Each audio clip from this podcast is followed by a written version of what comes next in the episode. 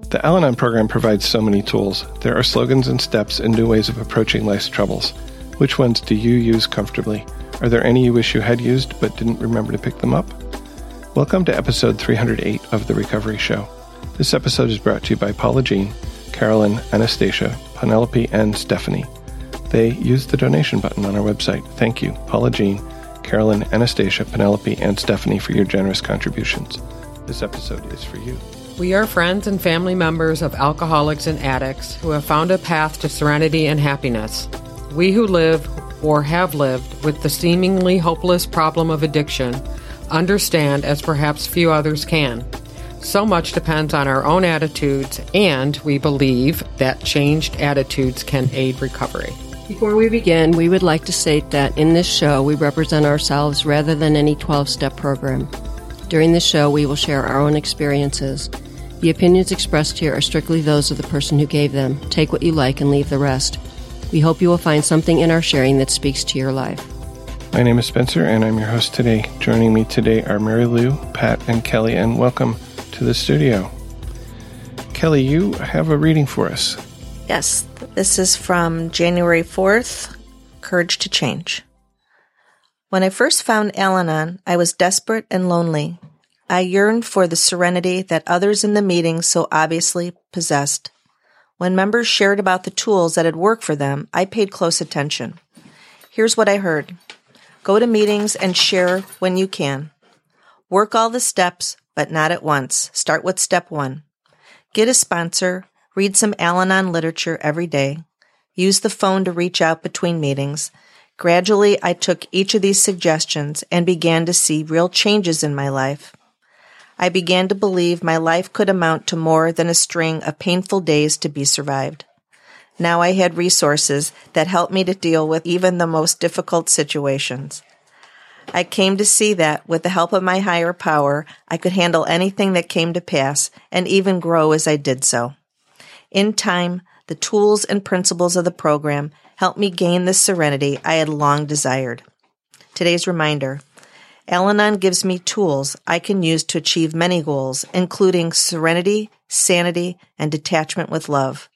And Al Anon members who share their experience, strength, and hope show me how to put these tools to work in my life. And the quote, daily vigilance will turn out to be a small price to pay for my peace of mind. From the dilemma of an alcoholic marriage. Thank you. Thank you for reading that. Well, I want to start with, with introductions. If you just uh, briefly introduce yourself. Hi, I'm Marylou. I've been coming to Al Anon for a little bit over eight years. Hi, I'm Pat. I've been coming to Al Anon for a little under four years. Hi, I'm Kelly, grateful Al Anon member for two years. Kelly, I'd like to, to start with you if you can talk about tools that you're using in your life today. Um, I think uh, the biggest tool that I'm using in my life today is um, I don't know if it's an official slogan, but it's on our slogan sheet at our meeting. And it goes like this It says, This is what I want. This is what I need. This is what I feel. And this is what I'll do.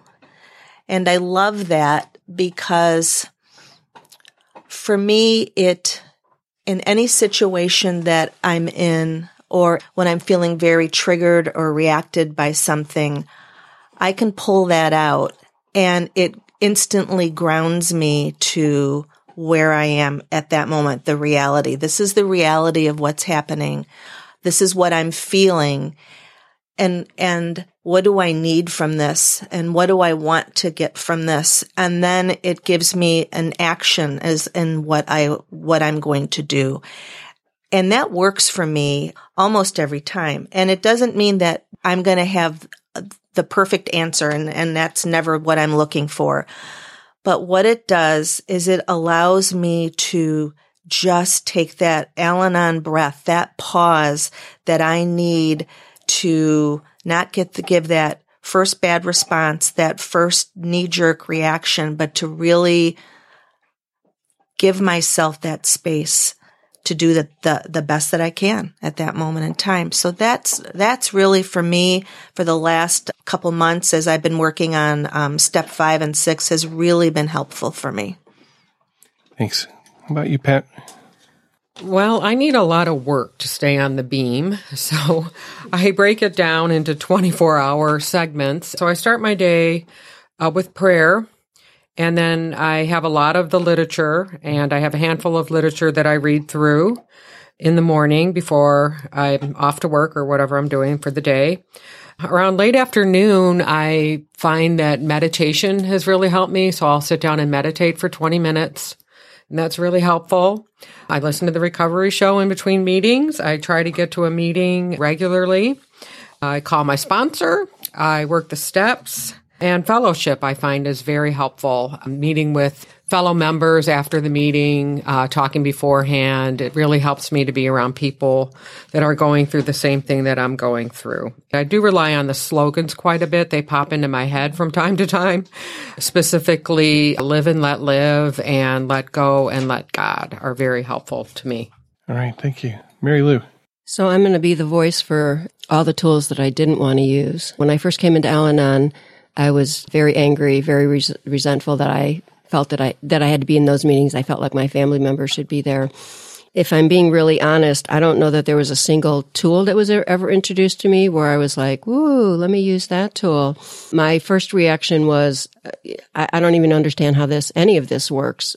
When I first started going to meetings, I felt better in meetings. My son was in high school. You know, people were asking you know, very benign questions like, oh, you must be looking at colleges. And it was like, no, we're looking at rehab. Like, no, we're not, uh, you know, like college. Like, oh my God, that seemed like 10 million miles, like in another glacial age or something. I kind of went silent, I think, because I couldn't really talk about that. Or at least I felt like I couldn't talk about it without crying, which didn't seem appropriate for the workplace. Again, these people were not asking me these questions to be mean. It was just like conversation, like small talk even. But I couldn't talk about it. And so I just started saying nothing. And then when I finally went to the, my first meeting, I couldn't understand what was happening. I, I, like I said, I, I didn't feel better in meetings, or I guess I felt maybe 10% better in meetings than I felt when I was outside. And I couldn't understand why I even felt better. I guess that was partly why I kept coming back. Plus, I was just, I felt very desperate.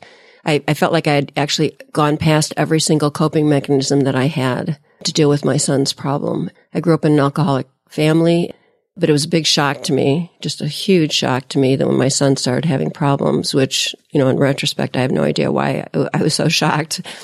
Um, I sometimes describe that my family is like the Romanovs of alcoholism. There's literally generations. We filled up three blackboards um, once with a counselor of all of the alcoholics. Uh, and it's like you know it, like you know this person drinks, you know that person drinks, you know this person died early, whatever. But seeing it in black and white, it was really overwhelming. And at that time, I think I went to a couple of adult children of alcoholics meetings and I couldn't really relate to the people. And so I just thought, well, that's, you know, no point in doing anything like that. That's just a waste of time.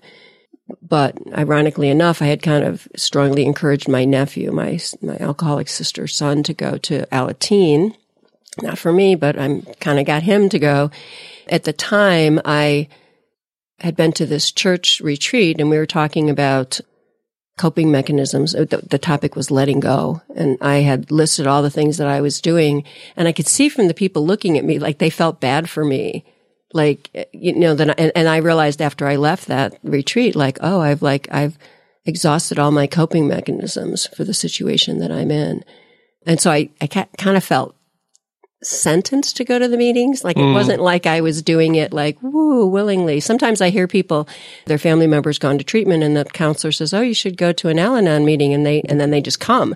Like for me, I felt like I had spent my entire life resisting going to an Al Anon meeting or I, I don't even, I, I, I, I wanted my family members to go to AA meetings and maybe then I might have been willing to come. Like I, I, I don't know how I thought it was supposed to go, but there was no way that I was the one who was supposed to go first. I couldn't see the effect that growing up in an alcoholic family, I, I had denied the effect of that my whole life.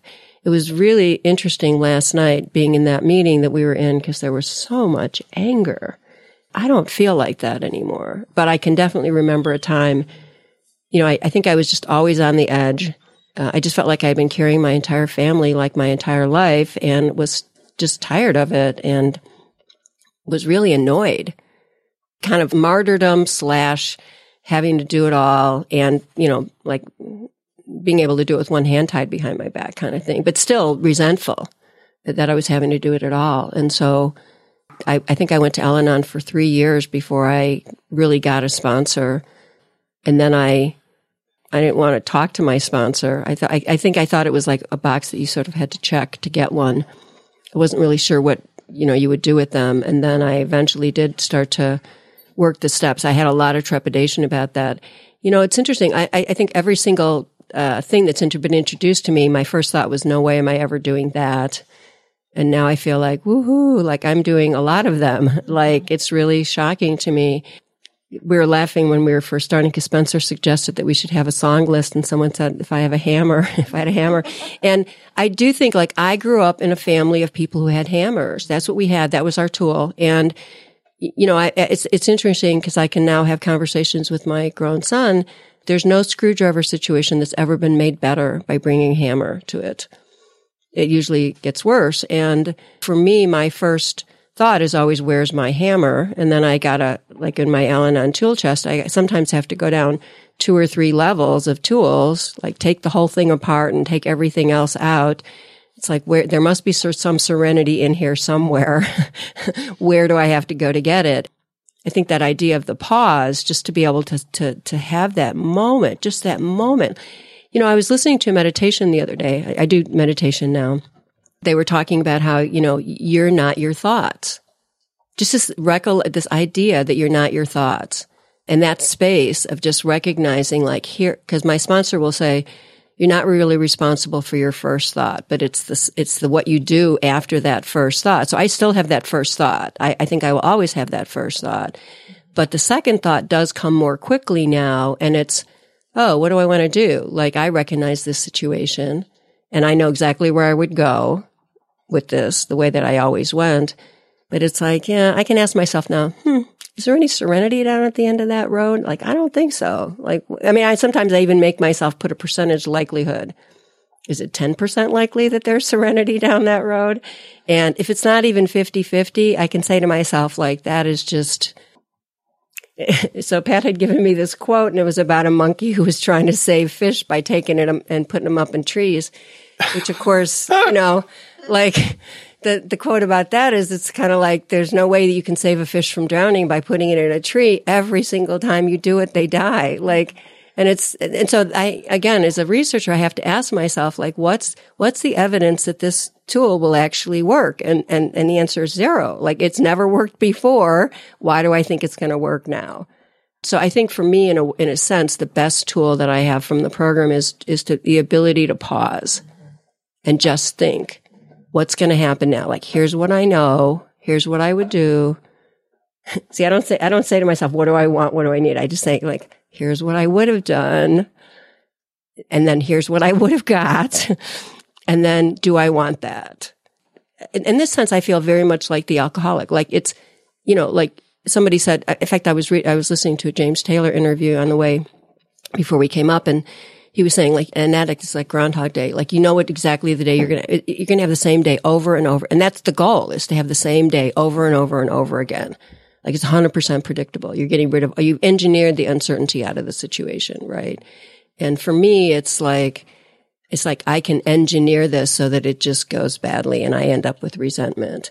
So how can I, you know, and and and, and the the horrible thing about Al Anon is you have to do something different if you want something different to happen. Like, Darn it. I hate that. Like, like why that sucks. Like, why do I have, why can't, why can't it be different? But that's, that's, I think, you know, so every one of these tools, I've had to look at them, look at them again, look at them again. Could I pass, like acceptance? Oh my gosh, acceptance felt like capitulating, I think, you know, in some way that if you accepted what was happening, then somehow you're responsible for it and complicit in it.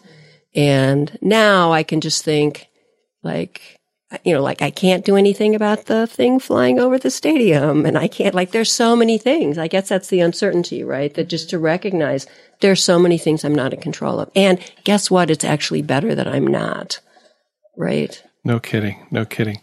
I know that y'all had to deal with something uncontrollable this morning, which was the traffic on the way into Ann Arbor because of the football game today. I wonder what what tools you might have used during that drive, uh, Pat. Well, just thinking again of you know let go and let God. I, I didn't have control over the magnitude of the traffic for the game. I had no idea. We had planned to get to the meeting on time. We left on the early side thinking we had enough time. We wound up having a great meeting in the car, which resulted in us getting lost a few times. um, but I don't have as much anxiety as I used to have before coming to program when things don't turn out the way that I want them to turn out. Um, I used to think that I had a lot of control over uh, whether or not my kids were going to be alcoholic. I was raised in an alcoholic family. And I wasn't convinced, even though I'm a double winner myself, that it's hereditary. I was hoping against all odds that I had some control over the way my kids were going to turn out if I just did things differently. It didn't really work out that way. They are who they are. I didn't save my son, who's had to drop out of college his uh, senior year. He was doing quite well up until just a couple years ago. So I realized how little control I have over people, places, and things. And like Marylou said, you know, I, it's probably better that I'm not in con- in control or in charge of everything because I think there's a plan that's bigger than mine and I can't see it all. I have a very limited view.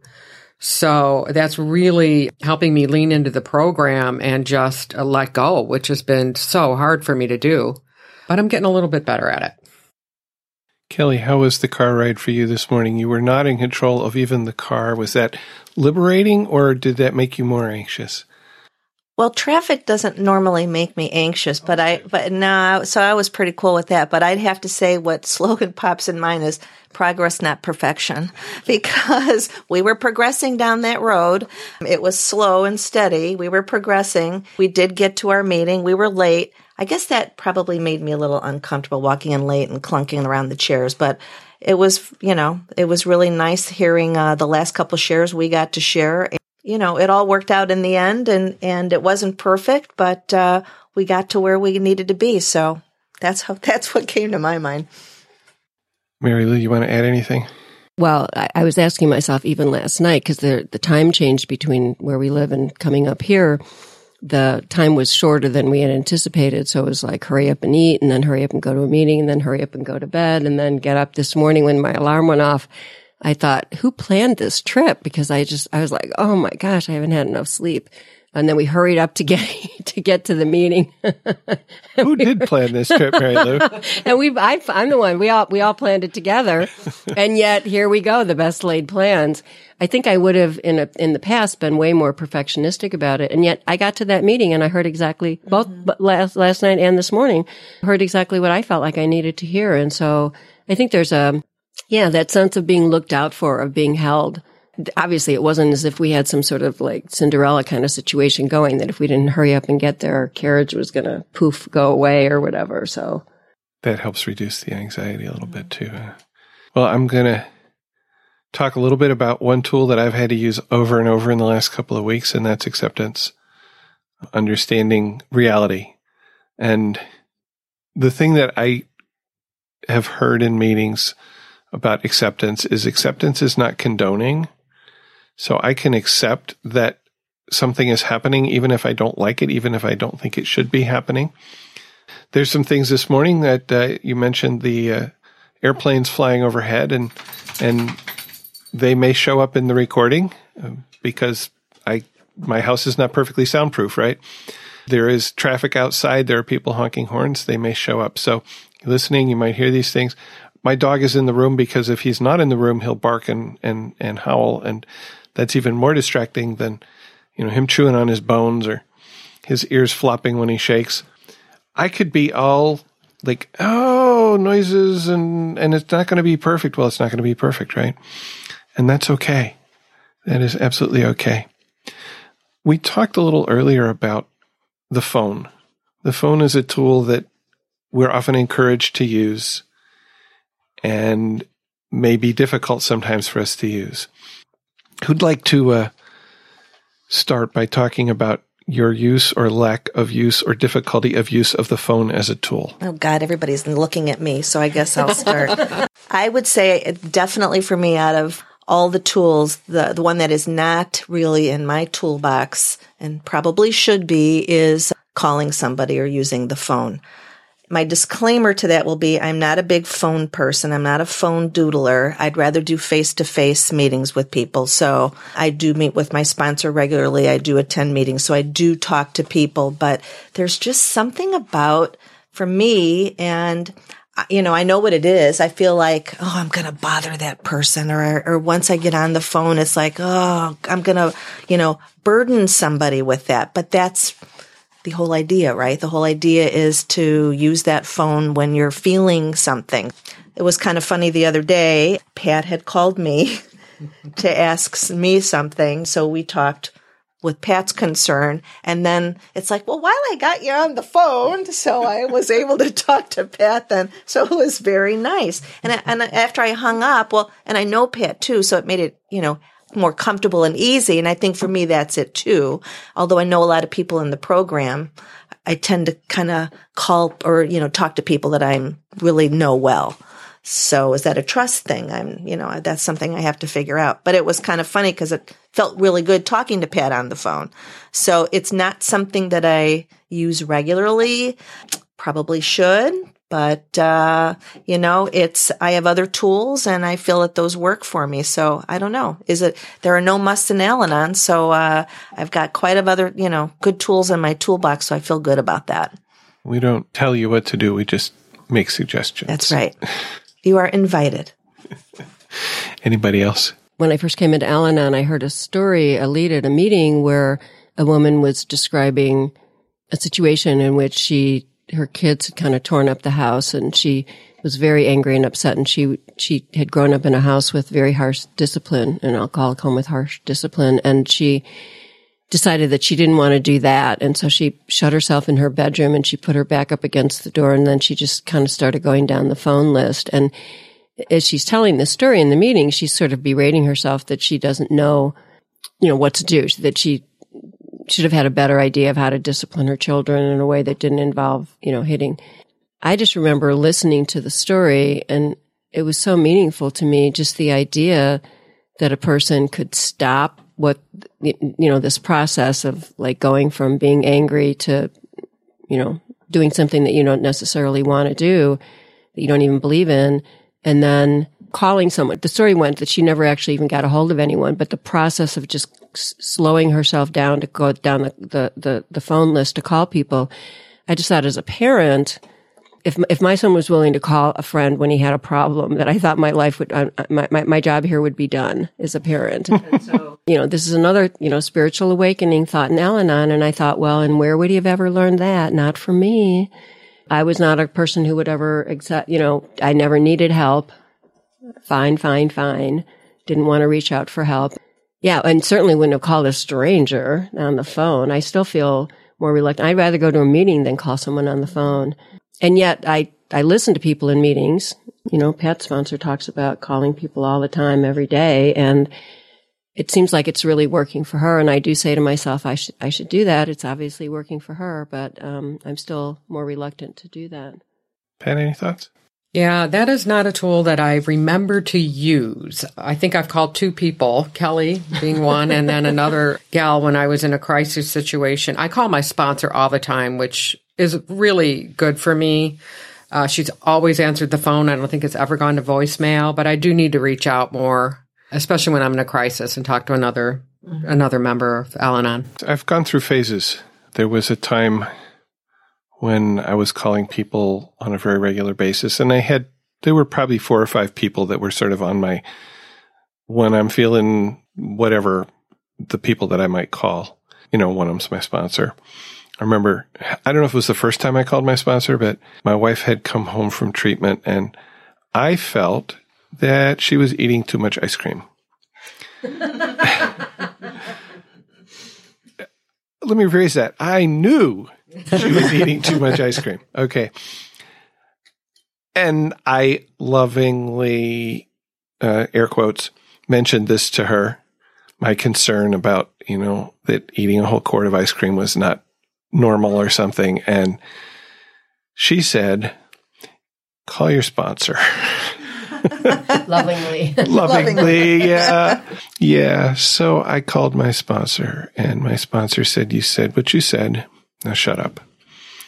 Which is, you know, typical sponsor advice, right? But I think that might be the first time. It's gotten more difficult for me as a phone call recipient because of all of the, the spam phone calls that I get.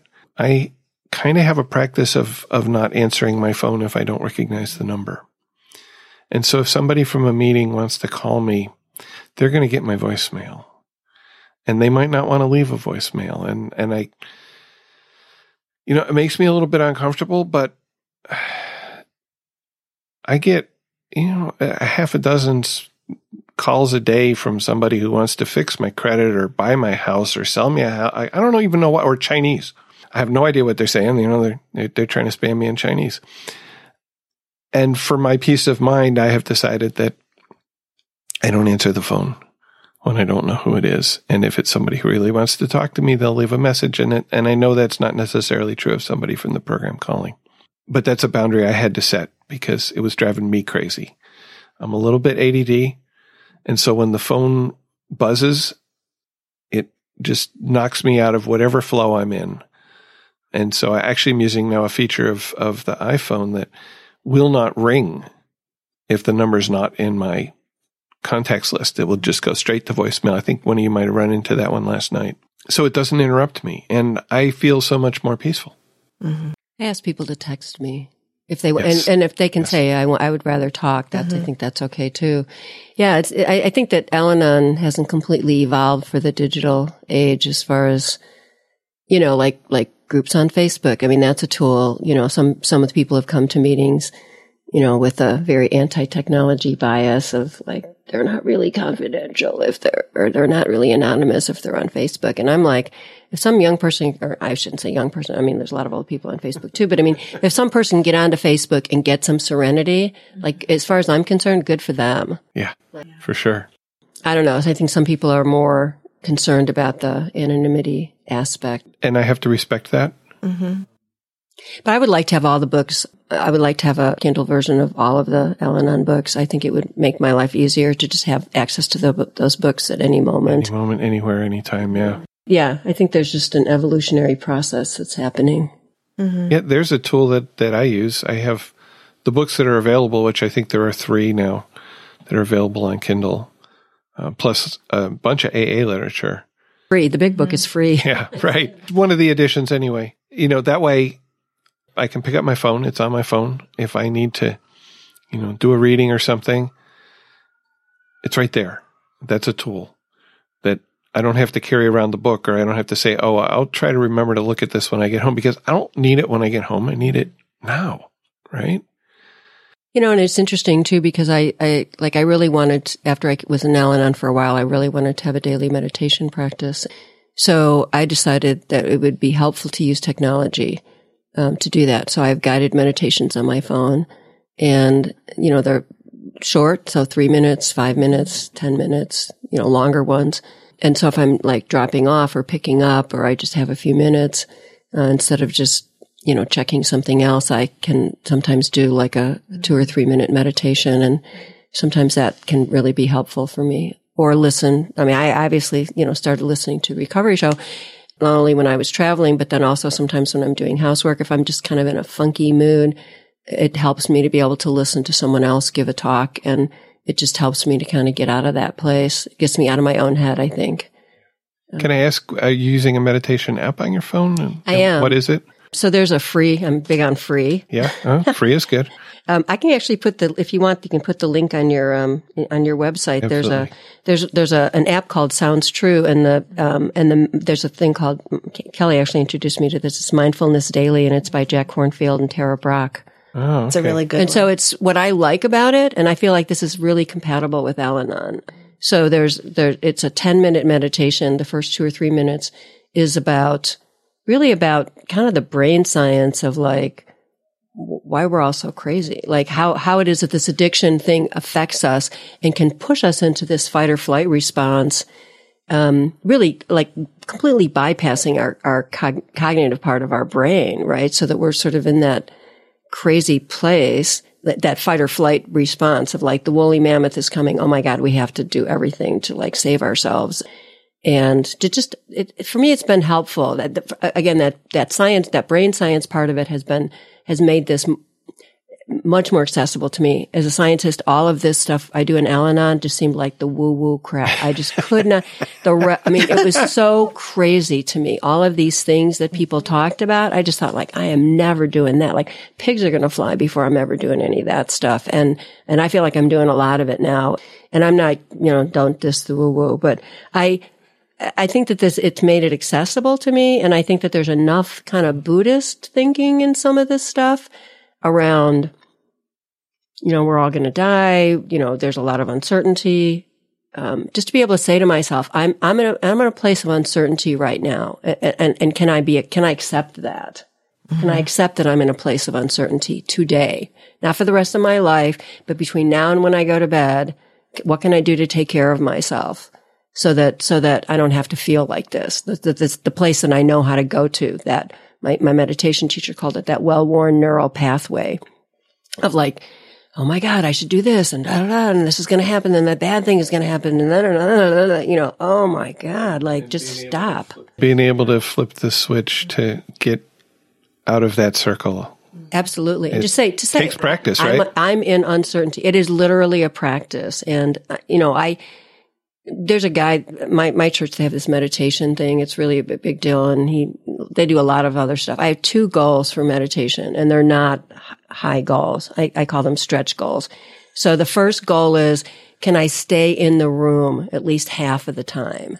Now, by stay in the room, what do you like mean? not thinking about I got to do this, I've got to do that, I've got like the next thing, the next thing. That can like can like just be with the feeling that I'm having. Like I'm having this feeling. Can I just stay with it or say you know as close to it as I can for you know the 15 minutes or whatever. And then the second one is, do I feel better when I finish than when I started? Now that's not always true. Sometimes I, I kind of check in on myself and it's like, ooh, like things are not good today. And then I just have to say like, okay, well, that's where you are. Again, how can I take care of myself today, given that that's where I am with things? Um, can I just be a little more gentle with myself? Can I not like, oh, I have to pick this thing up and carry it on my back for like the next 10 miles on my own? You know, could I just say, hmm, having a hard time stay in tonight, read a book, do something nice, talk to a friend, eat something I like, you know, just something, you know, simpler. Um, and I don't, and, and I would not say that I reach those goals all the time. Uh, that's why I call them stretch goals, but I'm okay with that. Like I'm okay with the fact that I'm, those are, those are reasonable goals for me for right now for where I am with meditation. Pat, do you have uh, a meditation practice? I do. Mine is goes way way back. I actually went to a meditation seminar weekend back in 1990 at the Himalayan Institute. I just do uh, a basic mantra and it's so on the inhale and it's hum on the exhale. And when a thought pops into my head, I try to recognize that thought and then go back to concentrating on my breathing. So it's pretty basic. I have done guided meditations and those are wonderful. I like when somebody else is guiding it. I'm not very good at um, doing it myself. So I just focus on the breath and that seems to really help me. It was hard at first to gauge how much it was helping me because I was doing it every day. And a few weeks ago, I missed two days in a row and I noticed that I was getting really irritable and grouchy. I thought, oh, I haven't meditated. So I meditated and I felt better. It actually, in the last year, because I've been doing it daily for the last year, and it's actually reduced my blood pressure. So I know there's a lot of science behind it and the changes in the brain that occur from doing it. But for me, it's just for selfish reasons. It's usually, you know, like I'd mentioned earlier, at the end of the day when I'm starting to feel anxious, when I've been out there in the real world and starting to focus on my qualifier and the uncertainty of his situation, just doing that for 20 minutes really, it just like resets my, my whole thinking. Okay. Thank you. Thank you. Um, Kelly, how about you? Do you meditate? Um, I do, and I, I meditate at a, at a kind of a funny place. I meditate at work. I mean, I have my own office, which has a lot of windows and a lot of light, and two chairs in there. And I find that when I first come into work in the morning, it's the best time for me to do that. I know that may sound kind of bizarre, but it's, it works for me. You know, I too, I, uh, I'll do an, something from the insight timer or mindfulness or sounds true. There's always a, a bunch of good free meditations on there. And it can be, you know, like the, uh, like Marylou and Pat was saying, it can be a, a short little meditation. And for me, it is also followed by a little prayer. I love Anne, Anne Lamott. That book, Help Thanks Wow. Yeah. I mean, I've adopted that into my life. I mean, that is part of my, my daily daily gratitude list and daily prayer in the morning is help thanks wow. I mean that just gets my day going. I do that. And again getting back to that this is what i feel this is what i want this is what i need this is what i'll do. You know that to me is also meditative because it just helps me drill down and and and focus. So yeah. The easiest way to do the meditation is just to check in with yourself. Like how, how are you how am i feeling? Mm-hmm. and I think that that was one of the things that really wanted me to have a meditation practice because, and I think it's very endemic with this disease of, of alcoholism. I was never in the moment. I was never in the moment. I was always so far in ahead or in the past. And, and I found it worked that I was like not really processing things in the moment. I would go home and I would have to unpack the day. Like, mm. what did this person say? And then why did they say that? And then what? And then it was just like, oh my gosh, like I'm just never ever in the moment. And when I first started to try to be in the moment and all these memories of all the stuff that had happened in the past, it was very bad. I had panic attacks when I first started trying to meditate, which is a huge disincentive to meditate. But now I think what I've learned over time is that I can sort of like be systematically desensitizing myself to that stuff. Like, even if it was bad in the, sorry, hitting the microphone here, it, uh, even if it's bad in the moment, like, can I just sit with this feeling? And it dissipates. Like the feelings don't last that long. Like you think they're going to mm-hmm. last forever. Like if I, if I let this feeling next to me, it's going to last for like 12 years.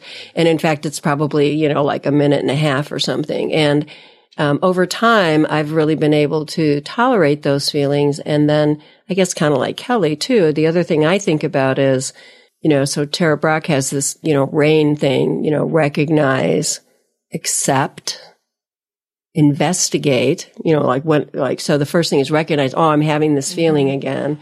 And then accept, I'm having this feeling, not say, oh, I got to get rid of this feeling and then investigate to say, what, what, why am I having that feeling right now? Like, what is that feeling that I'm actually even having? Because a lot of times my first response is, oh, it's a bad, it's about the other person, something bad's happening, whatever. And it, it can be just to get curious about that. And then the last step is N, nurture. And, and it's just the idea of like, you can nurture yourself like, oh, of course that would be upsetting to you given some of the things that have happened. I've just found that to be so helpful to me, I think, in Al Anon. And I'm just so grateful um, to have come into Al Anon to get that feeling, to get to that place with my own feelings, that I can tolerate my own feelings, that they don't last forever, um, that they come and go, kind of like the weather. I, you know, I'm struck now because it was very dark when we got here yesterday. We couldn't really see much of anything. And one of the things that my meditation, one of, I go to another meditation group and they, she always says like, leave all your worries and everything. Like she has a dining room table. She wants you to leave your phone and your keys and all your stuff over there. And she's like, you can leave all your worries over there. And then the last time I went, I was sitting there and I thought, why can't I just leave them there all the time? like I could just leave them there all the time. And it's, I think of like meditation is like, like there's a good feeling and maybe this is also like a higher power. It's sort of like when it's bad weather like when you get into a plane and you go above the when you after takeoff and you get up into the cloud uh, uh, beyond the clouds like it's always sunny up there.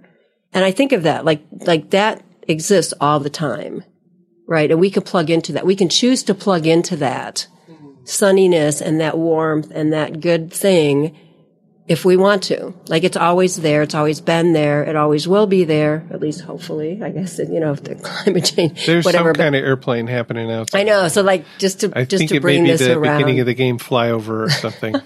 But that idea that it's always there and that we can make those choices. I mean, there are times when I can say to myself, like, oh, I'm making a choice not to, to plug into that good stuff that's out there. Like, what's that about? I lived in Salt Lake City for a while. And if you have maybe seen pictures or maybe been there, you probably think of Salt Lake City as this sunny, hot city in the middle of a desert, right? But in the winter, it's in a valley. And so they get inversions.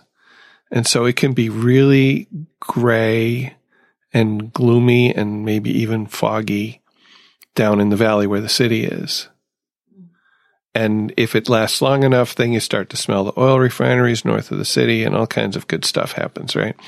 But being surrounded by mountains, you can get on the highway and in 20 minutes, you can be up above the inversion in the sun with the bright blue sky. And I, my parents came out to visit once in the winter and my mother did not believe that that you could drive out of the cloud basically. You could drive above the cloud. And and then we did it and she was like amazed. So that was the image i had. Like yeah i mean not only i don't even in that case i didn't have to get on a plane but i did have to move from where i was It's like we're a people that's been trudging around in the inversion. yeah and then the idea that there's another place you can go, that you can willingly choose to go to another place. It might be a little bit of work to get yourself there, but you can take steps to get yourself to the place that you want to be. That's shocking. And I like the analogy too, and I, I think I heard this on one of your shows, Spencer, is um, I feel like the Al-Anon is like a ladder. And when we're at the base of the ladder, we're just kind of in the mire. And um, as we do the steps and we start climbing that ladder, our point of view is totally different. These analogies are very helpful to me in this program. I mean, it, it's, I never would have believed it before coming. I thought, you know, slogans were hokey. I thought these analogies, like, I'm, you know, that's never going to resonate with me. The woo woo. And here I am using all of it. And I feel immensely free and better. But that, you know, the, the analogy of, for me, that just works every time too is just, looking at life through a different lens. And, you know, the higher I get up on the ladder, the, the, the more vista that I have and the more view that I have of the entire picture and not just my little singular look on life. Yeah. So I'm going to ask if there is some tool that maybe you had on your list that you brought with you or that, that comes to your mind that we haven't talked about that is important in your recovery right now. I want to just leave that open. I think for me, my sponsor is my number one, the biggest tool. I think that first coming to Al Anon, I didn't know that there were people that didn't have sponsors or didn't work the steps. I just thought that that was, I know there's no must in Al Anon, but I thought that was kind of a requirement. So I was kind of surprised, you know, after coming for a while that that wasn't necessary. You know, having a sponsor I think is just the most vital part of this program and, and working the steps because, you know, it's their, you know, clear headedness. It's their guidance. It's theirs redirection. It's suggestions, you know, things that I wouldn't think about and things that my, my sponsor is always giving me different tools and my sponsor is always giving me different ways to look at things. I may at first, you know, be unwilling. Uh-huh. But you know, that's human nature. But in the end, you know, everything that my sponsor and I have worked together has all benefited me immensely. So I think for me, uh, having a sponsor uh, to work the steps has been number one. Thanks. I find that, yes, I chose very well with my sponsor in Al Anon. She's helped me immensely, really puts things in perspective for me. And one of the things that is still very, to me, feels very unattainable in Al Anon is that I can actually someday, hopefully, with the help of my sponsor and the tools of the program, is to be able to detach with love Right now, I've detached from all of my qualifiers. I have not detached with love. And I'm hoping by working the steps and getting to that place that that's just going to be a better way to live my life and interact with the people in my life that are still active in their addiction. So I hate to say the sponsor. I, I, I do believe that having a sponsor has been life changing for me. Um, it was really important to me when I chose a sponsor that I get someone who had been through the 12 steps and had a lot of experience. And then I asked different people, you know, to be my sponsor who I thought, you know, had been around for a long time anyway. And a number of them had, you know, oh, I'm stuck on this step or I don't have a sponsor. I'm stuck on that step, whatever. And then I was talking to a friend of mine and I said, like, how many people have actually done the 12 steps like in our community? And he said something really interesting to me. He said, what do you care? And I said, well, what do you, I said, what do you mean? And he said, well, how many people joined your health club last year? And I was like, oh God, like probably thousands, you know, every day. I've always these big membership drives, whatever. He said, well, how many of them are still going? And I was like, I don't know, like probably not that many. I mean, we actually kind of wait until they go away, you know, like I, am a swimmer. So, January, man. Yeah. So swimmers, and then you're like, oh, this is terrible. And then you're like, oh, they'll, they'll be gone in two weeks. Like, you know, they, they're not going to last. Um, and they said, well, how many of them are still going and how many of them have achieved their goals? And it was like, oh, and he said, Al-Anon is you get out of it what you put into it program. And like, and it has nothing to do with you. And so it's just been, that was very helpful to me. Um, but I, I, like I said, I felt I really needed somebody, I felt I needed somebody who could answer my questions because I had a lot of doubts and a lot of skepticism when I came in.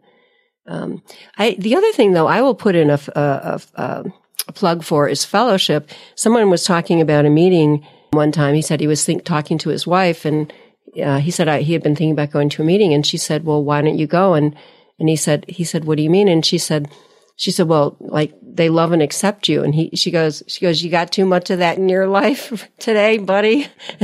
and he was like, I guess not. I'll see you later. And I do think that there's, I see people sometimes who haven't been coming to Al-Anon for a long time and the idea of like, oh, I can't go to fellowship. Like I have, I have errands I have to run. And, and now I actually feel like going to fellowship for me is a super important part of the program because I get to go and I get to laugh. I mean, I feel like that's the main thing for me about fellowship is just sharing with other people. And, and some of it's like those kind of stories, like, oh, I, I don't have enough people to, you know, I have way too many people who love and care about me. And so I'm just going to avoid that for today. You know, it's crazy. I, th- I feel like in the way that we deprive ourselves of some of the joys of life, right? Uh, if you've been, if you've grown up in an alcoholic home, I, think especially, but even if you're just in active alcoholism, it's a horrible disease and it's a horrible situation to have all of that uncertainty. And to me, you know, uh, it's not, it's not just a cliche to say that we're, you know, all we're really promised is today, right? And, yeah. and, th- and now. And, and t- today, now, if I can go someplace and eat good food and laugh with people that, who like me, like, why would I ever turn that down? Like, but it, I felt like it was somehow, I don't know, that whole idea of the list and the list driving you crazy of all the things you have to get done. I just, I just don't believe in the list anymore. I don't believe that it's necessary to get those things done. I believe, I, I, I try to place feeling good about myself in, in that same, uh, you know, above the list or at least on the list above some of the other things that, you know, quote unquote feel like you have to get done, whatever. So. Yeah, thanks. Pat, do you have a favorite tool we haven't talked about? Favorite tool? Oh, the readings. I love to do the readings. Um, and I do on my phone listen or read uh, today's sharing. That always helps me.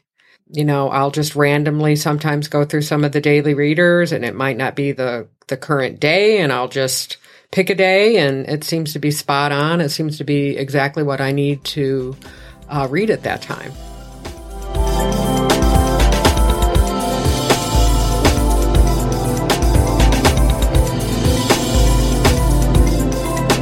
In this next section of the podcast, we talk probably briefly about our lives in recovery. How have we experienced recovery this week? And since I haven't been talking, I'll start and give you all a chance to think for a minute. Although I did already talk about acceptance and the refrigerator. Did I talk about the refrigerator earlier? I might have. But that might have been when the. It might have been, yeah. So acceptance, we had been going for, I don't know, maybe like a half an hour or something when I suddenly realized I wasn't actually recording. Mm-hmm.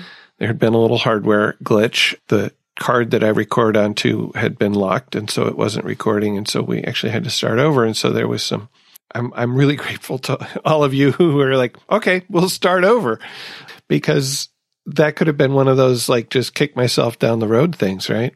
There was some acceptance. I think I mentioned our refrigerator, which which died, and we had to get a new refrigerator, and it was going to take a week for it to get shipped from Chicago to come to our house, and it came yesterday, and it's not exactly what we wanted we thought we were getting a feature that's not in the fridge. And it's a feature that's we like. I might use the word important, but we definitely like it. And it's not there. And it's possible that, in fact, this refrigerator is not available with this feature, which would make me feel a little less stupid for not having noticed that I was ordering the wrong thing. So later today, I'm going to go talk to the folks at the appliance store and see if there is one available we haven't like taken any of the tape off the shelves and stuff that they put on there so it doesn't rattle around while it's being shipped. It's still got some plastic film on the outside. So it doesn't quite feel like it's really ours yet. And hopefully I'll be able to resolve that question. And of course, if they are going to get us one that does have the feature, then we're going to have to live with that for a little while. So it's all about being okay with what we have. Right? There's this Sheryl Crow song where she says something about wanting what I have rather than not having what I want or something. Um, kind of reminds me of that. Like, I just need to want what I have. It's a nice fridge. Okay. Other than that, I think I may have talked earlier on the show, or maybe not, about some personal conflict at work. Well, I'm involved, but mostly between other members of the team that I work with. And we've been trying to do some things to help the members of the team get through this conflict situation. On Thursday, we went into a meeting where we were supposed to be talking about the agreements that we have with each other about how we work. And those are mostly kind of technical agreements. But what came out in the meeting was a whole bunch of feelings one person started the conversation by saying that he felt really dismissed and devalued and that he was not being heard, he was not being listened to.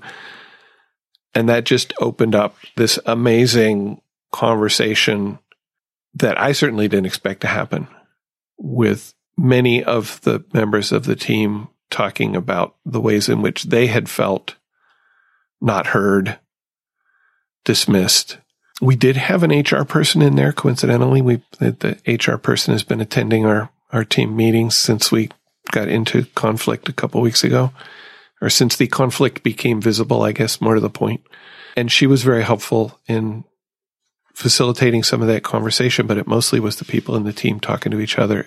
Since I was not directly involved in the situation that sort of sparked the the opening of the conversation. I used my program tool of listening.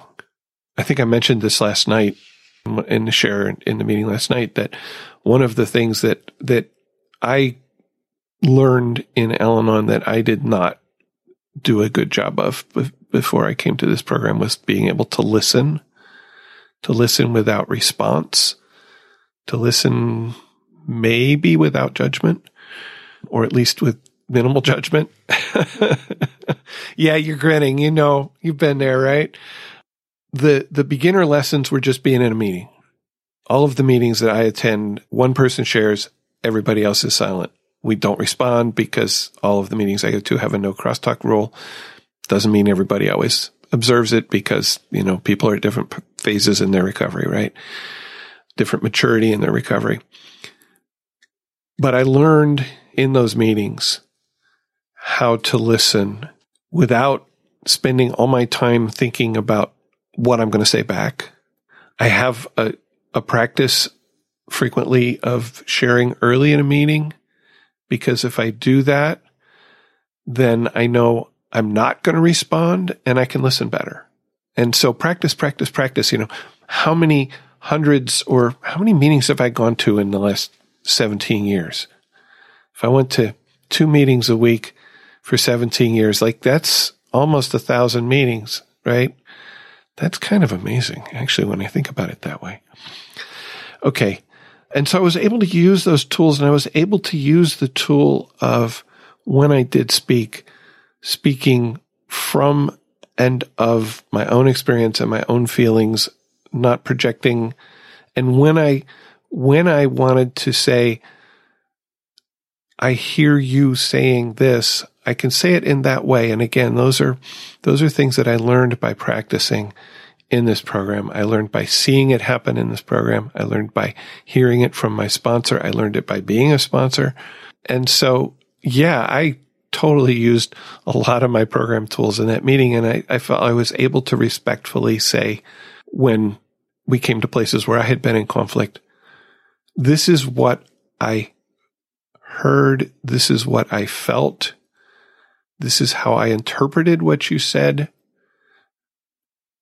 Rather than saying, you just totally shut me down. You weren't listening to me. I would say, I felt as if you weren't hearing what I was saying, or I felt as if you weren't accepting my truth as mine, even though it's not yours. Yeah, that was, that was really something. And I think I'll, I think I'll stop there. Uh, who'd like to go next? I will. Okay. Thanks, Kelly. I was really moved by the meeting that I attended last night. I think that the uh, actual topic was a tradition. We got off topic a little bit.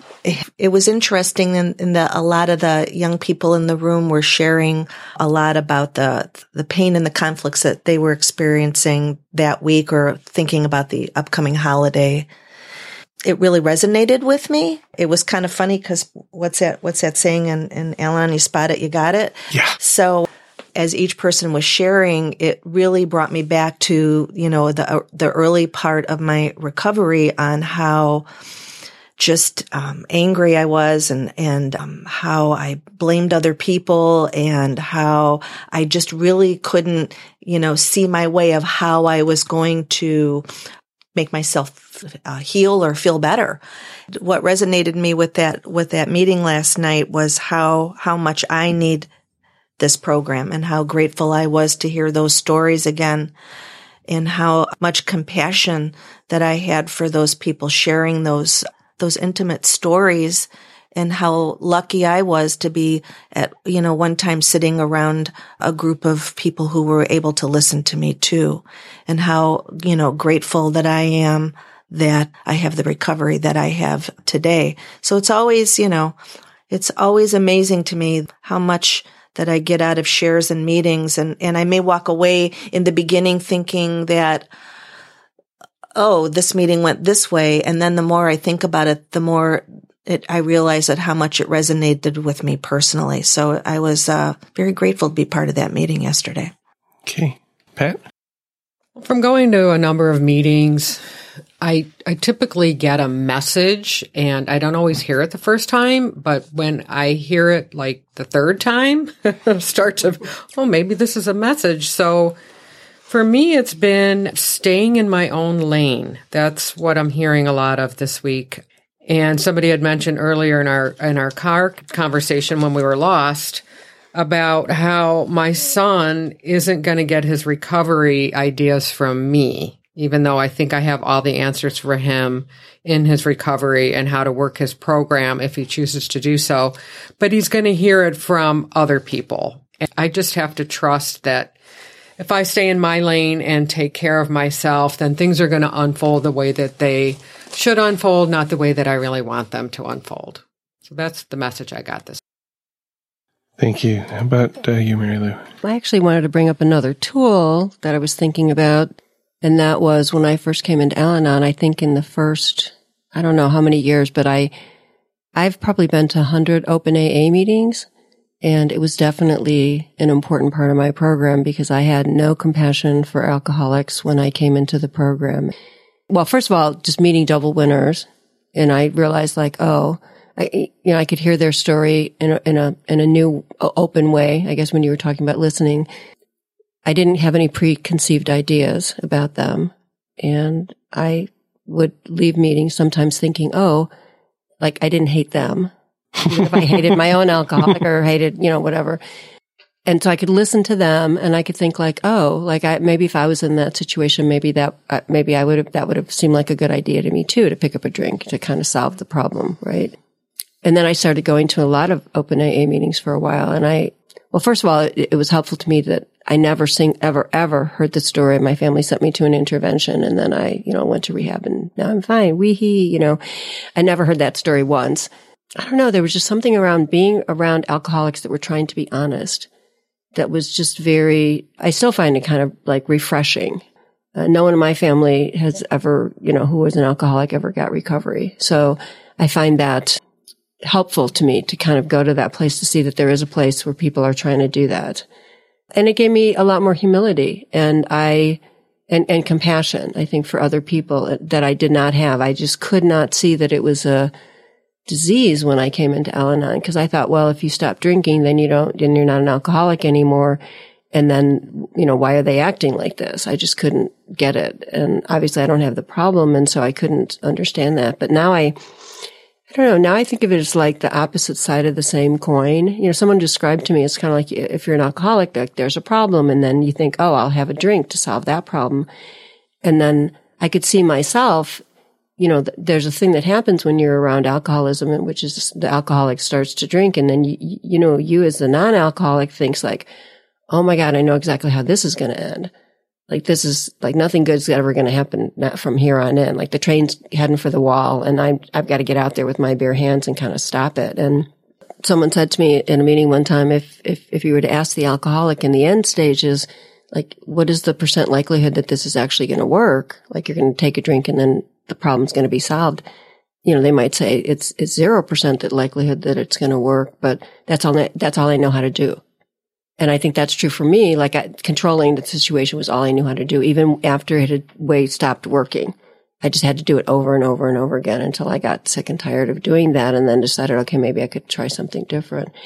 And, and so coming to Al-Anon has given me hope in a way that I just couldn't see. And I, so I, I agree with Kelly. I think that seeing those people at that meeting last night who were kind of, you know, early in their recovery, it's, it's, it's really, it's like having a mirror put up to you to see like, oh, that's how I felt. Like I, I could see no end. I could see no hope. I couldn't see what the point was. And I feel so differently now. It's really, it's really shocking to me how differently I feel about that. So I attribute all of that to Al Anon. Mm-hmm. One of the interesting things, I don't, interesting is not the word I want here. One of the things that I saw in several of those angry shares last night was an awareness that I think comes from being in recovery, an awareness that this is what I'm feeling and maybe I don't really want to be feeling this, but I don't know how not to. And, you know, that's the beginning of, right? Awareness, acceptance, action, right? In at least one of them, you know, some also visibility or expression of how that was changing for, for that person who shared.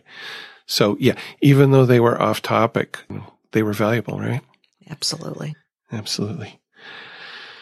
Okay. I got a suggestion from a listener to uh, do an episode tentatively titled Your Holiday Toolkit. This is something that comes around, you know, every year. I've done a couple of them over the past six years, I think, and maybe it's time to do it again. So I'm putting it out to you who's listening if you have a favorite tool that you use around the holidays, you know, maybe you're going to visit your relatives and, and you know that there's going to be drama and you have something that you use to help you maybe not get caught up in the drama, maybe stay serene even though the drama is happening or what preparations do you make to survive the holidays or enjoy the holidays with or without your family? I think one person last night said, I'm not going home for Thanksgiving. I'm just not going. I can't do it. Uh, you know, what mental, emotional, spiritual, physical preparations do you make? What do you bring with you? Do you go to extra meetings? What readings help you to do more than just survive? Maybe enjoy? We welcome your thoughts. We welcome your experience, strength, and hope. Please join our conversation. Leave a voicemail or send us an email. And Kelly, how can people do that? Well, you can call and leave us a voicemail at 734 707 8795. Call right now to 734 707 8795. You can also use the voicemail button on the website to join the conversation from your computer. If you prefer not to use your voice, you can email feedback at therecovery.show. We'd love to hear from you. Share your experience, strength, and hope, or your questions about today's topic of tools of the program, or any of our upcoming topics, including your holiday toolkit. If you have a topic you'd like us to talk about, let us know. And actually, there's one other call for contributions that I'm I'm putting out there, which is every year around Thanksgiving, I will do a, a gratitude episode because hey, Thanksgiving. Um, so if you want to briefly share something you're grateful for today, this year, to be included in that episode, we've got what two weeks, less than two weeks till Thanksgiving. So, you know, and if it's after Thanksgiving, you can still send in gratitude and I'll still share it. Our website is therecovery.show, where we have all the information about the show, including notes for each episode, links to the books that we read from that we talked about. I'll try to get links to the meditation apps that were mentioned. Also, there's some links to other recovery websites and podcasts that, that we like. I'm going to take a short break before we look at your feedback.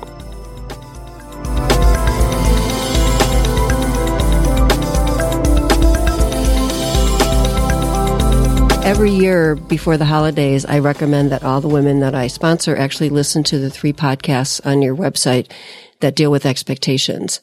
Because I feel it's, it's super important to be aware of our own expectations and to own them and to realize that every single person who's coming to a holiday event has their own expectations. Sometimes I think of it like a mathematical problem that the likelihood that every person's going to get their needs met is not high. It's just kind of like a, no kidding. But but I think it's important for me to listen to know what my own expectations are when I go into the holidays, so that I can kind of t- t- you know turn that down a little bit, just kind of let go of it a little bit, and and let other people have their own expectations. Well, I will try to find those episodes and, and make links to them in the in the show notes at therecovery.show slash three oh eight.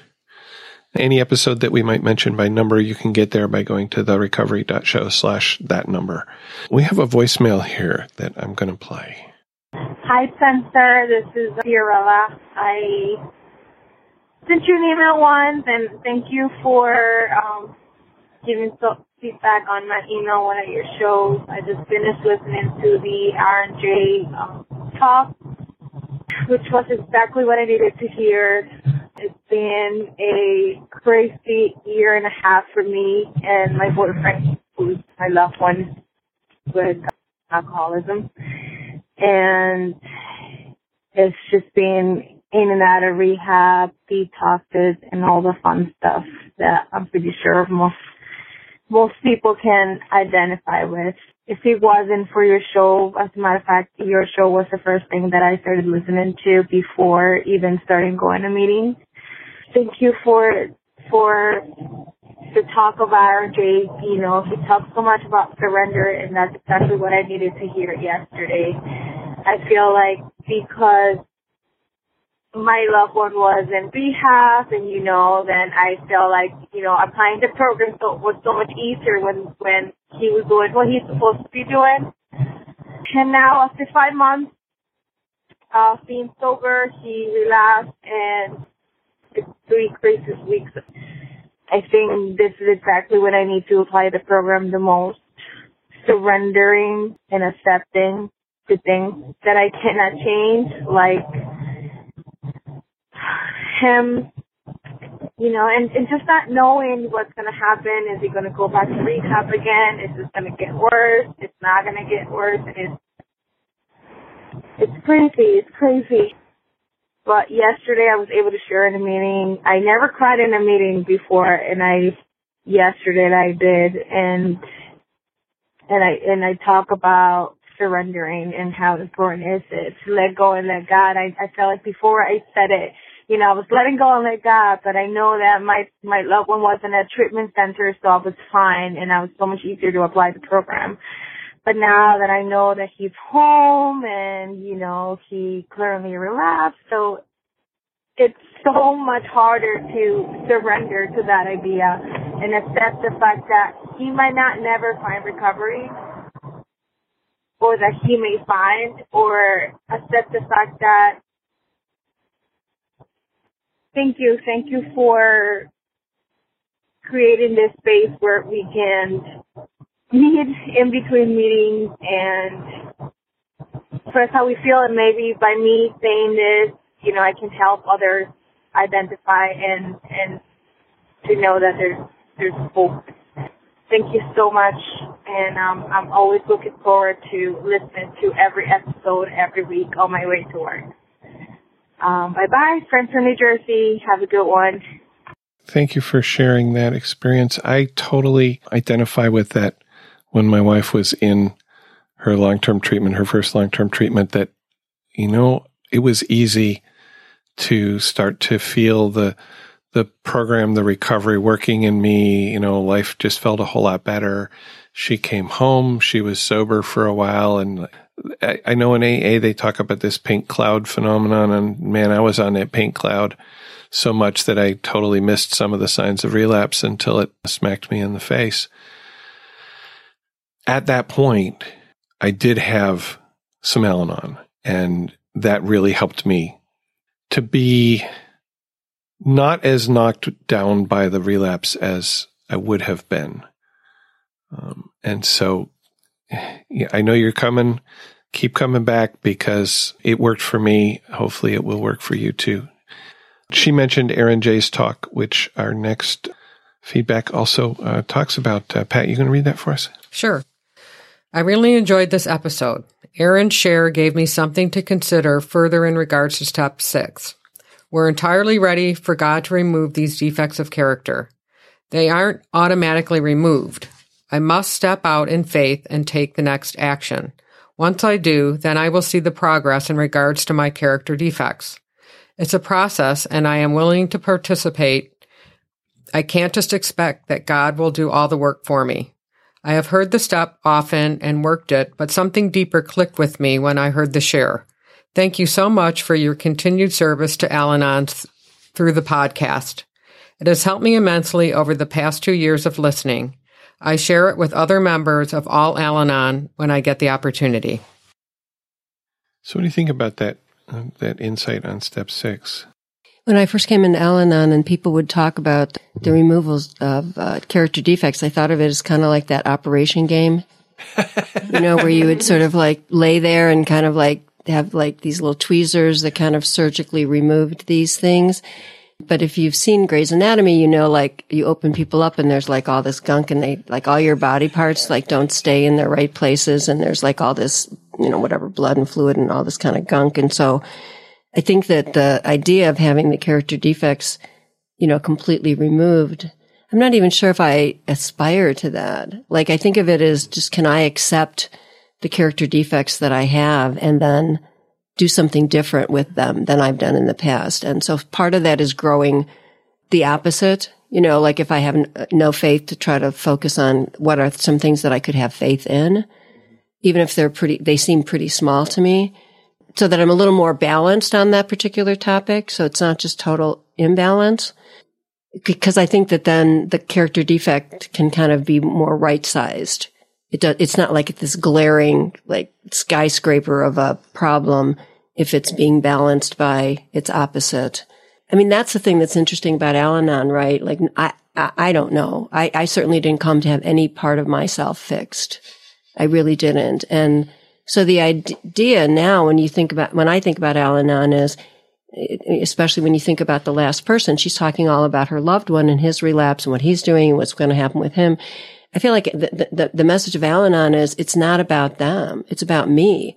So I'm the one who gets the choice now that I can see my character defects, which are in full sight of me now.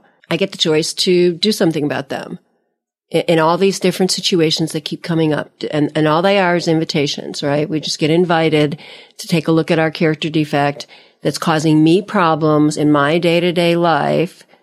That's what a character defect is. It's not some like horrible stain on your soul or something. It's just something that I'm doing that's making it harder for me to be able to, you know, feel the, the, the, the, the you know, the power of, you know, the higher power or the, you know, the good things in the, in life and in, in the universe. And then, and then what can I do to try to focus on those things? So yeah, I don't think it's, it's just, I mean, I do think that there's an element of it that's kind of like leaving that up to your higher power. It's a little frustrating to me in meetings when people say, well, I can't do anything about my character defects. It's all up to God. And I think, um, that whole idea of like, there's, there's steps that we can take to do, to deal with those things. Like what, what am I doing? What am I actively doing? You know, when we talk about the, the you know, the, the three C's or four C's, whatever, we didn't cause it. We can't, we can't control it. We can't cure it. Um, but we do have choices. And, and, and one thing that somebody started saying lately in meetings, but we don't have to contribute, right? We don't have to contribute to the drama. And so, so I have to sit with like, in what way do I or would I like to contribute to the drama? And then what could I do instead? And what could I focus on in myself? Because I don't think this is just one of the things I've come to an Al on is I don't ever think it's about the other person. Like it seems like the message gets delivered to me and that person should stop eating ice cream or, or whatever, you know, fill in the blank, right? That person shouldn't be doing whatever it is that they're doing. But the reality is that I'm the only, it's my life that's not going the way I want it to. And then what do I have to do to make it go better for me? And, and so if I can just sit with the idea that when I see something in someone else, it's really a message to me from my higher power that there's something that I need and that I don't know what that is. But if I can sit with it and accept it, it will come to me. It's not like some big, you know, thing. Usually it's, and, and that I can, if I can accept that thing and then I can, I can start to try to change it. I can look at tools of the program. I can look at other people. I can listen to other people, how other people have dealt with the situation. I don't have to reinvent the wheel. Um, there's so much wisdom that's out there from other people who have dealt with that situation, and I can try those things on and see if I can get a different response than the one that I know exactly how to get, and, and that I've gotten every other time that I've gone after it in that old, same old way.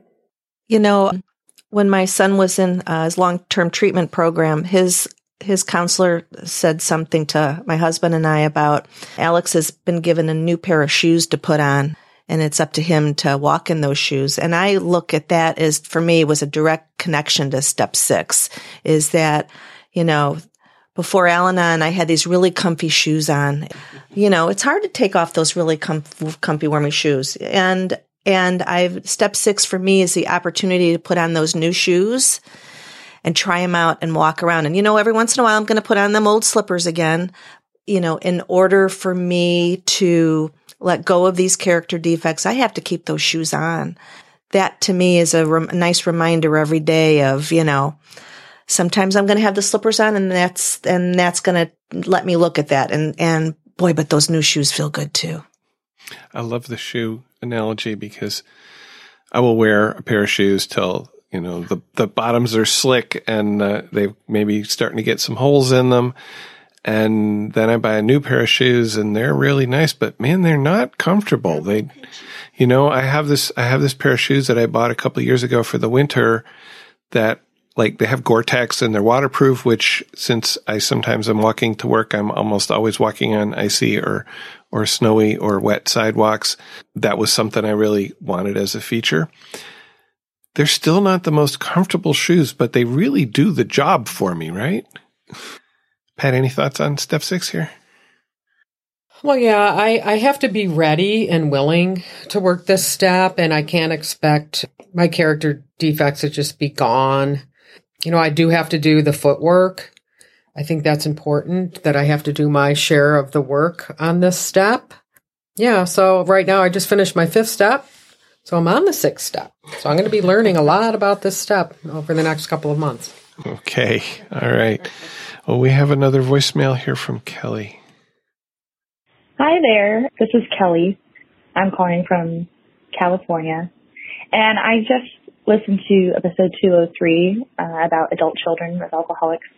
And I, I wasn't really familiar with the program at all, but I listened to the laundry list and was really struck by how many boxes I checked and uh, how many boxes my mom checked.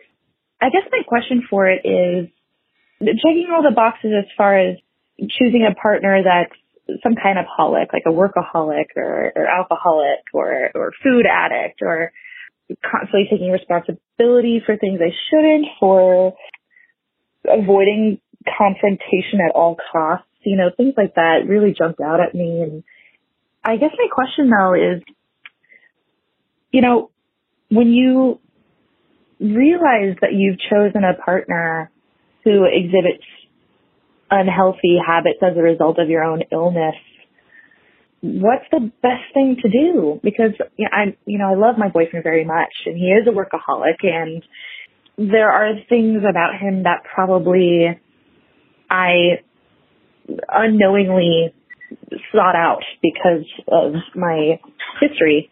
And I guess my question is, how do I continue that relationship without promoting such unhealthy habits? Or have I made a terrible decision choosing that person based off of my laundry list?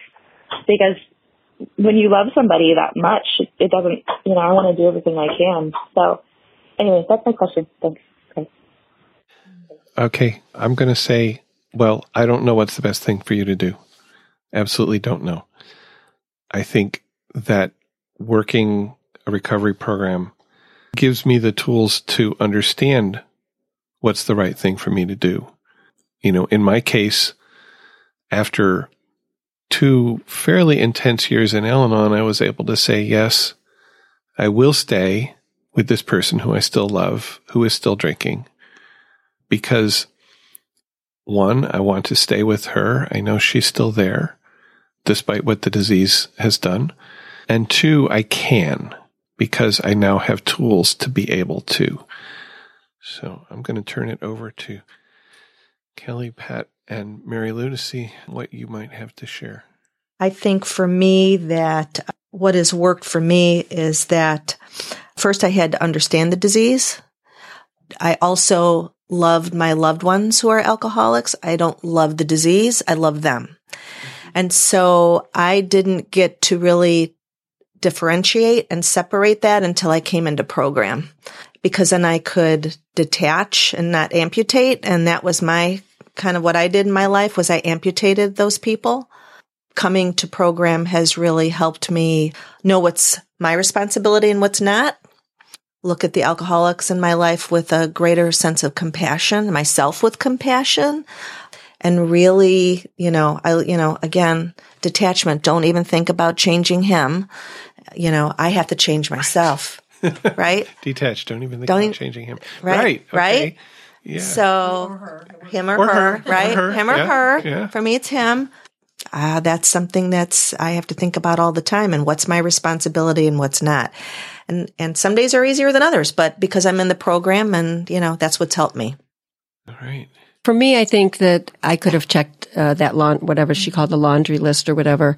I think what's different now is that I'm way more aware of those things. I think that in the beginning, I don't know. I, I I'm not sure. If, I don't know if this is too critical, self-critical, but it's it's like the idea like there are certain things that are very familiar, and then you become attracted to things that see that are familiar, right? It's almost like they talk about like like dogs can smell it on you, you know, like they don't even have to speak, right? And they can sort of tell like who's gonna be like, oh, you poor puppy, you or whatever. I think that there were certain things that I was predisposed to because they were very familiar to me. Um, whether or not I actually like them, and and now that I'm older and more mature, I think some of them I don't like uh, as much. It, it turns out as I've looked at them. But I have to say, and I say this to people sometimes, like there's something on the front end about that that looked really good, and then that's the question: is what about that looked good on the front end? That doesn't, you know, uh, lock you into an outcome, right? It's still, but I think that it's super helpful to be aware of. If, in other words, if, if a person, I'll just take myself, I don't have to pick on the, the person who called in.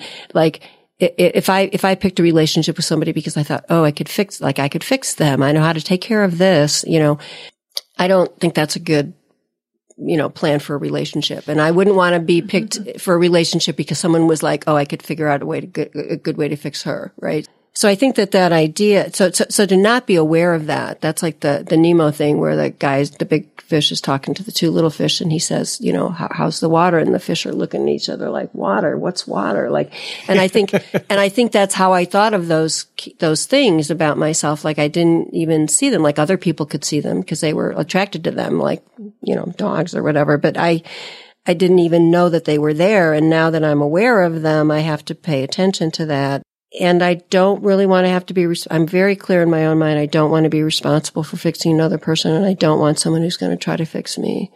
But then taking that further of like being with someone and not fixing them, if you can see these things, I think that part seems very hard to me. I'm not really sure what the answer to that is. It is hard. You know, I am attracted to other alcoholics and other, you know, workaholics. I think I feel a certain comfort level being around other alcoholics and addicts. What I learned from having my brother who was suffering from addiction and had a terminal illness, he came to live with us and he lived with us for two and a half years. I realized that that was a situation for me that was pretty much unbearable. And that, and that's how I got into Al Anon to begin with. And so what I learned from that experience is I can't live in the chaos. And that's just for me. I, my home is my sanctuary and I can't live with the active addiction. We tried that with our son. It didn't work. He's no longer at this point allowed in our home. That just didn't work for me. But I also think I try to keep a gratitude list and I try to think about the things that I'm grateful for in my life. And I have a lot of addicts and alcoholics in my life and I try to look at their good qualities and not just the addiction. But again, for me, that's just my personal choice. It's hard for me to live in the chaos. I had a very interesting experience one time. I had gone to the pharmacy. Have an unusual last name, and the uh, person who was waiting on me, and she said, "Oh, are you the mother of?" And then she named my son, and I said, "Yeah." thinking like with my holding my breath, not knowing what was going to come next. And she said, Oh, I just love him. She said, he's such a wonderful guy. And then she went on to describe a number of things that my son had done to help her boyfriend. And I feel like I could cry now just saying it because there are these good things about my son that when I'm like crazy, like I can't see them it was a real wake up call for me to go to the pharmacy and have somebody tell me that my son is a, nice guy. Yeah. Oh, thank you for sharing that. The other thought that I had here is that, you know, the laundry list, the inventory that we do in, in step four are tools for me to understand myself to maybe understand how I got to where I am and to give me a way to maybe not do the things that I did that I don't want to do again. And that's separate from where I am. You know, I got here. Yeah, I got here because of character defects. I got here because I consciously or unconsciously picked people that I could fix. I recognize that pattern throughout my life. That doesn't change the fact that I'm in a long term relationship with somebody that I love who, you know, has a disease that caused her to behave in ways that, that I didn't like. If I can separate those two things from each other, I think it's easier to think about how I deal with each of them separately than as a, well, because I picked this person because of these character defects, because of these things on the laundry list, which I swear I could have checked off about 12 or 14 of them myself. If I think about, well, I'm in this relationship because of this, this way that I acted in the past, the way that I felt in the past, that doesn't change the fact that I'm in the relationship. And I have to deal with the fact that I'm in the relationship. I have to deal with what's happening now, now. Maybe that's helpful uh, for you, Kelly, uh, our caller, or or not? I don't know.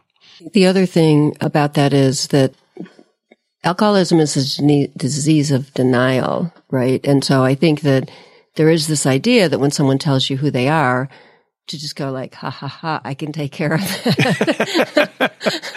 oh I have my. enough of X for both of us.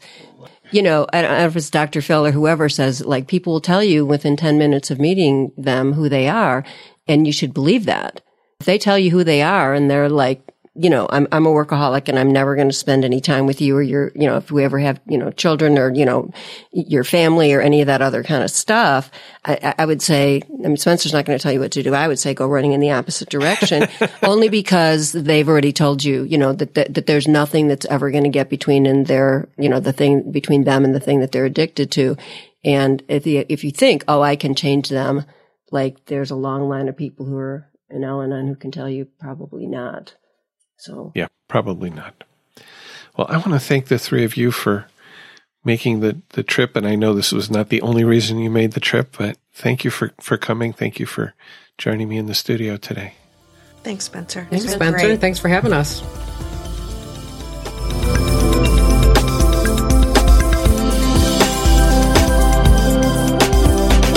Thank you for listening, and please keep coming back. Whatever your problems, there are those among us who have had them too. If we did not talk about a problem you were facing today, feel free to contact us so we can talk about it in a future episode. May understanding, love, and peace growing you one day at a time.